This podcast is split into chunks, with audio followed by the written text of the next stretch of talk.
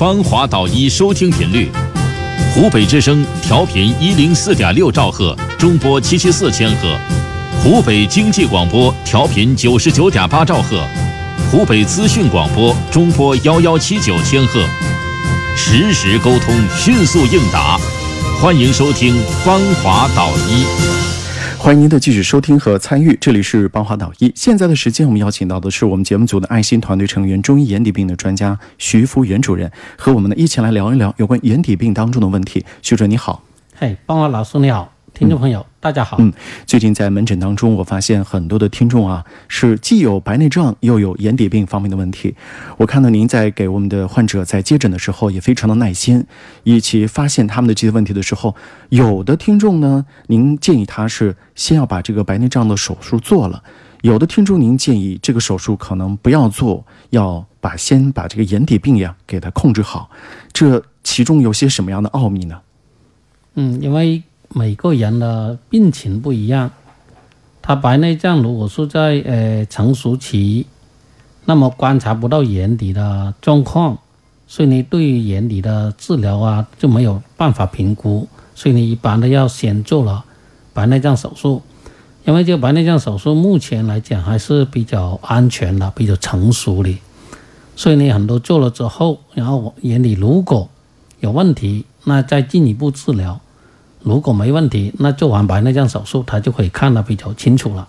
所以呢，像这种成熟期的白内障的话，一般都建议先做完手术，然后再进一步去观察眼底是否需要治疗。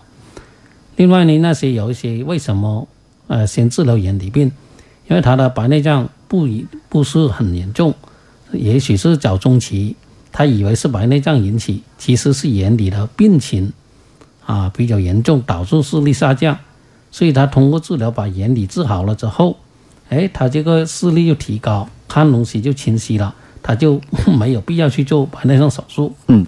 或者是需要做的话，也要等这个眼底变好一些，啊，到时候再选择时间再去做。嗯，所以我觉得我们每个医生啊，如果真的是站在患者的角度上来讲的话，我们每个的治疗手段都是替患者着想。有些问题是我这个专业来解决的，我就来解决。那不是我这个专业应该通过西医的手术去处理的话，